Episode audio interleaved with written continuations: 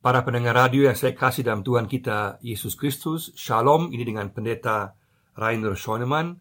Pada saat ini kita akan sama-sama merenungkan dari Yohanes pasal 10 ayat 11 sampai 15.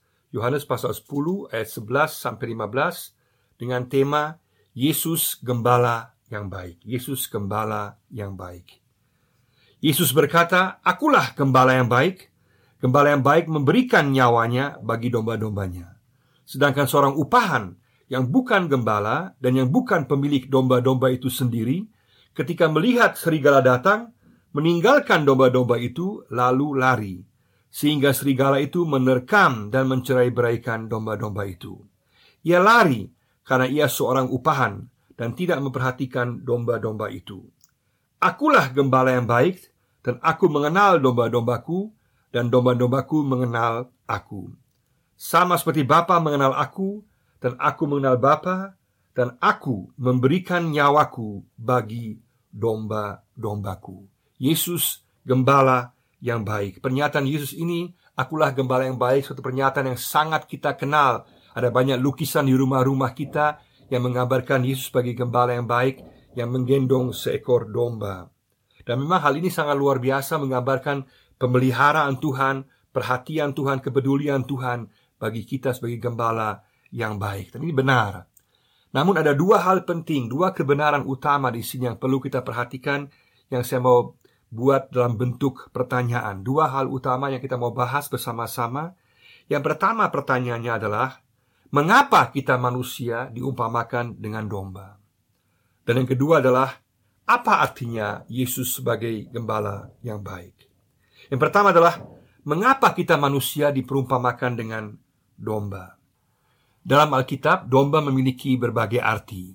Arti utama yang penting adalah bahwa domba sebagai korban, yaitu Yesus sebagai anak domba Allah, korban yang sempurna bagi penebusan dosa manusia yang menanggung dosa kita.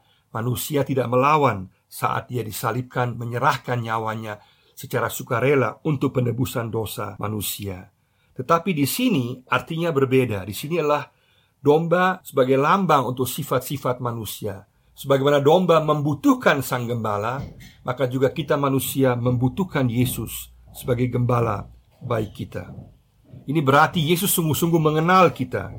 Dia mengetahui bahwa ciri-ciri kita manusia mirip dengan domba dan kita sungguh-sungguh mutlak membutuhkan Yesus. Ada paling sedikit enam sifat, enam ciri dari manusia yang mirip dengan domba yang ingin saya tekankan di sini dan menjelaskan mengapa kita mutlak dan sungguh membutuhkan Yesus. Yang pertama adalah domba tidak memiliki orientasi. Domba tidak memiliki orientasi. Domba kalau ditinggal sendiri 50 meter dari kandangnya, dia tidak bisa menemukan jalannya pulang sendiri. Itu sebabnya mengapa Yesaya 53 ayat 6 mengatakan kita sekalian sesat seperti domba masing-masing kita mengambil jalannya sendiri. Juga dalam Lukas 15 ayat 1 dan seterusnya digambarkan tentang perumpamaan domba yang hilang. Kenapa? Karena domba mudah tersesat. Domba tidak memiliki orientasi. Hal yang sama juga dengan kita manusia. Kita membutuhkan Yesus sebagai orientasi kita. Membutuhkan Yesus supaya jangan kita tersesat. Supaya jangan kita tersesat untuk memperoleh kehidupan kekal, memperoleh keselamatan, dan juga memperoleh kehidupan. Sekaligus juga jangan sampai kita tersesat untuk kita dalam kehidupan sehari-hari kita mengikuti kehendaknya supaya jangan kita tersesat dalam kesalahan-kesalahan yang membawa bencana dan permasalahan bagi kehidupan kita. Kita membutuhkan Yesus sebagai gembala yang baik kita, sebagai orientasi bagi kehidupan kita. Dalam Yohanes 14 ayat 6, Yesus berkata, Akulah jalan kebenaran dan hidup, Tiada seorang pun sampai kepada Bapa kecuali melalui aku. Kita membutuhkan Yesus sebagai orientasi untuk keselamatan kita dan juga dalam kehidupan sehari-hari kita.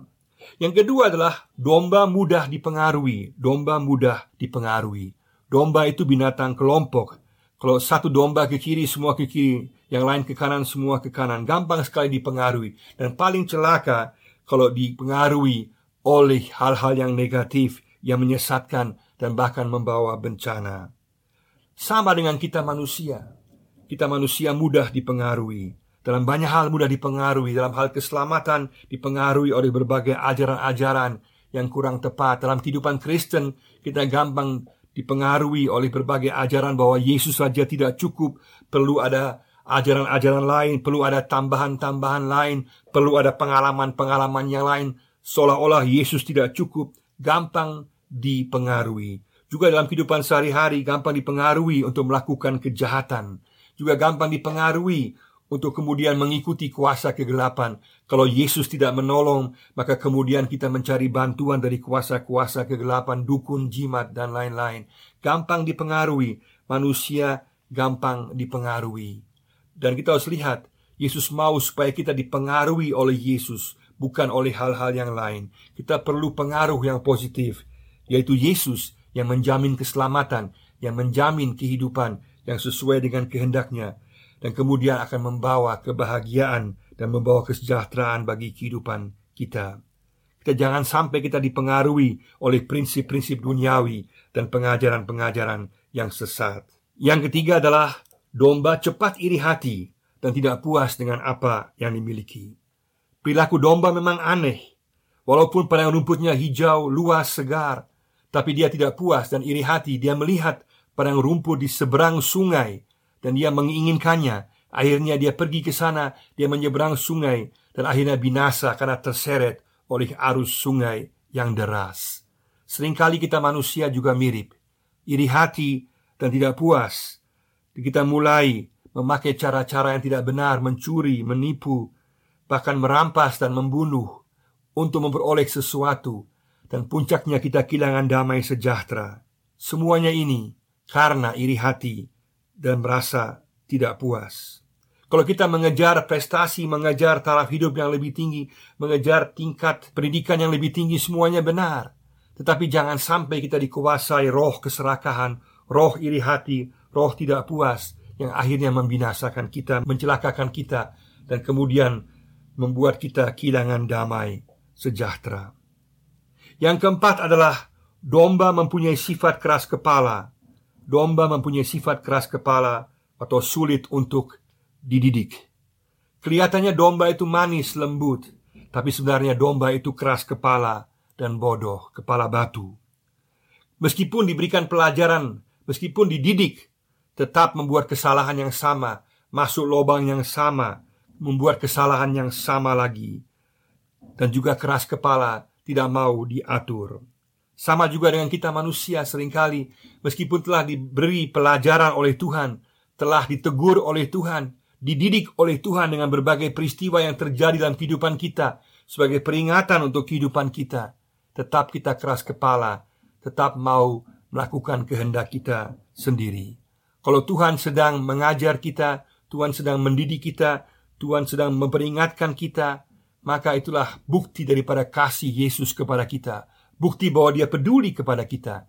Kadang-kadang dia bertindak keras supaya kita kembali kepadanya, supaya kita kembali dipulihkan, kita membereskan dosa di hadapannya, supaya kita kembali berjalan dalam hubungan dengan dia.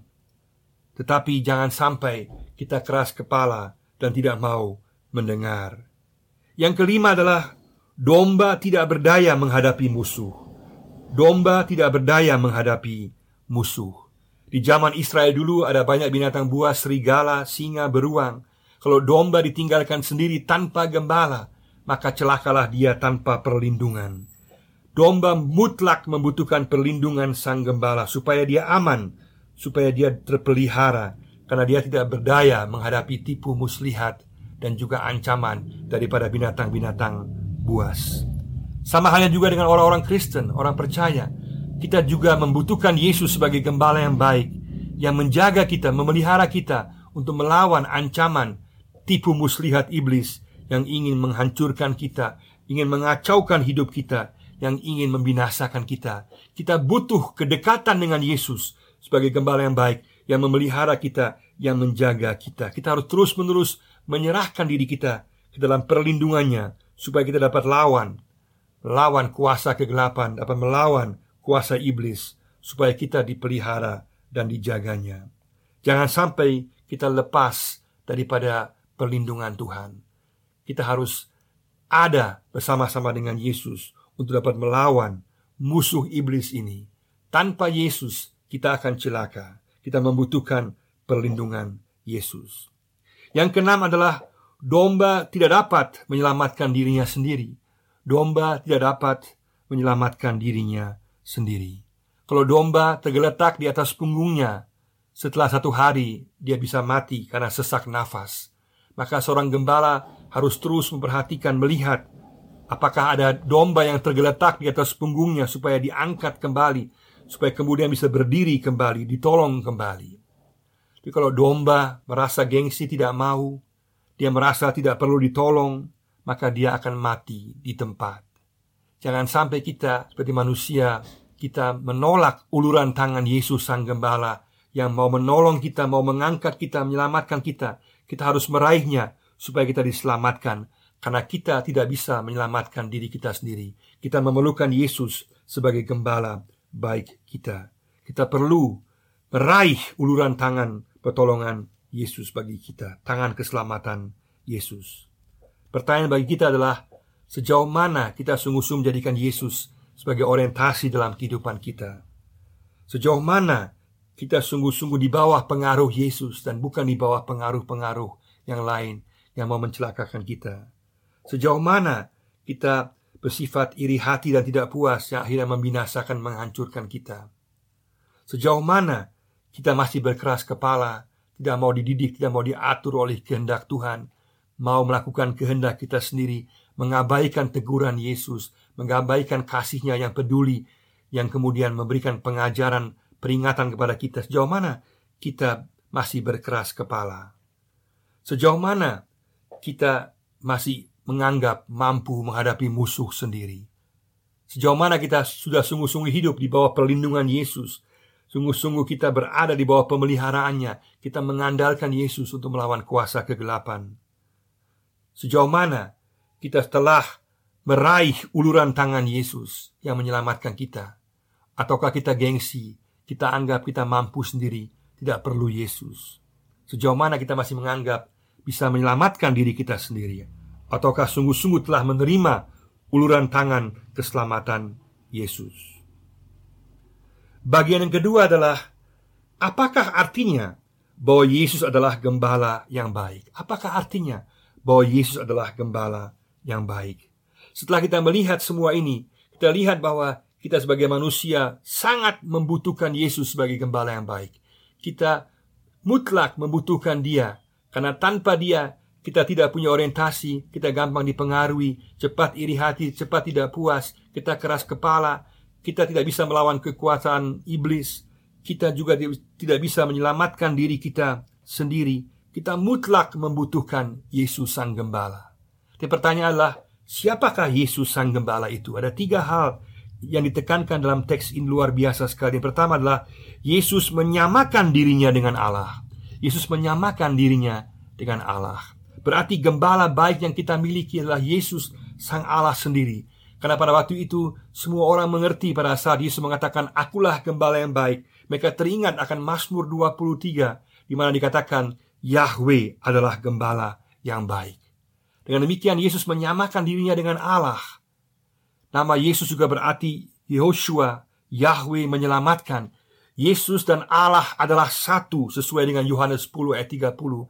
Maka Yesus di sini menggambarkan dirinya atau menyamakan dirinya dengan Allah. Allah sendiri adalah gembala baik kita. Kita dipelihara, dijaga, diselamatkan oleh Allah sendiri. Yesus menyamakan dirinya dengan Allah. Dialah gembala yang asli, dialah pencipta dunia ini, dia penyelamat, dan dia juga adalah hakim atas dunia ini. Yang kedua adalah Yesus berkorban dan memberi manusia keselamatan. Yesus berkorban dan memberi manusia keselamatan. Selain Yesus memperkenalkan dirinya sebagai Allah yang punya hak paten atas kehidupan, yang hanya dialah yang dapat jadi gembala yang sejati karena dia Allah sendiri memberikan orientasi kepada kita, keselamatan kepada kita. Sekarang dia jelaskan tentang karyanya. Karyanya adalah dia memberikan nyawanya bagi manusia agar manusia memperoleh keselamatan. Dia bersedia berkorban bagi domba-dombanya yang kemudian terbukti dengan korbannya di kayu salib. Dia memberikan kehidupan kekal, keselamatan bagi manusia, kepenuhan hidup bagi kita manusia. Luar biasa. Biasanya manusia ingin dihormati, para pemimpin ingin dihormati. Yesus berbeda, Yesus melayani, Yesus menyerahkan nyawanya, Yesus malah berkorban bagi murid-muridnya yang memberikan nyawanya agar manusia dapat diselamatkan. Keselamatan, pimpinan, pemeliharaan, dan kepenuhan hidup ini yang diberikan Yesus kepada kita. Inilah cirinya, yaitu berkorban, memberikan agar para muridnya, para pengikutnya, orang yang percaya kepadanya memperoleh segala sesuatu, keselamatan, pimpinan, pemeliharaan, dan kepenuhan hidup. Pada saat kita menjadikan Yesus gembala yang baik kita, itu berarti bahwa kita menjadikan Allah Sang Pencipta sebagai gembala baik kita. Yang kedua, kita menjadikan Yesus sebagai gembala baik kita berarti kita dapat menikmati memperoleh karyanya, keselamatannya, perdamaiannya, pemeliharaannya, kepenuhannya, keselamatan kekal, semua daripadanya. Dan yang ketiga yaitu Yesus sungguh mengenal kita manusia. Yesus sungguh mengenal kita manusia. Dalam teks ini jadi jelas bahwa Yesus mengenal kita, dia tahu sifat-sifat kita. Dan meskipun dia tahu sifat-sifat kita, dia mengasihi kita, dia mengorbankan dirinya bagi kita, dan dia mau menyelamatkan kita. Artinya, Yesus bukan Allah yang jauh, tapi Allah yang peduli, dan Allah yang memperhatikan kita, yang mengasihi kita, dan yang mau hidup dalam hubungan bersama-sama dengan kita. Maukah kita sungguh-sungguh menjadikan Yesus sebagai gembala yang baik kita? Pada saat kita menjadikan Yesus gembala yang baik kita, kita pada alamat yang benar yaitu Allah sejati menjadi gembala baik kita. Allah sejati yang memberikan segala sesuatu bagi kita, yaitu yang mengorbankan dirinya agar kita memperoleh kepenuhan hidup, keselamatan kekal, dan juga memperoleh pemeliharaan, pertolongan, damai sejahtera daripada Tuhan sendiri. Dan dia bukanlah Allah yang jauh, tapi Allah yang mengasihi kita, mengenal kita, yang peduli kita, dan yang mau hidup dalam hubungan dengan kita. Mari sama-sama kita menjadikan Yesus gembala baik kehidupan kita. Kita menerima tawaran Yesus. Kita katakan, Yesus, jadilah gembala baik kehidupan saya. Saya membutuhkan engkau. Saya tanpa engkau tidak punya orientasi. Saya akan iri hati. Saya akan gampang dipengaruhi. Saya akan cepat untuk keras kepala. Saya tidak mampu menghadapi musuh iblis. Saya tidak mampu menyelamatkan diri saya sendiri dan saya mau menyerahkan diri saya kepada Engkau Allah sejati, gembala yang baik yang menyerahkan nyawanya bagi saya, memberikan segala sesuatu bagi saya, kelimpahan, keselamatan, kehidupan kekal dan juga pemeliharaan dalam kehidupan sehari-hari. Dan Engkau juga mengenal saya, Engkau mengasihi saya, Engkau peduli saya, Engkau tidak jauh daripada saya dan Engkau mau memiliki hubungan pribadi dengan saya. Aku mau menjadikan Yesus gembala baik dalam kehidupan saya sekarang dan kekal selama-lamanya. Amin.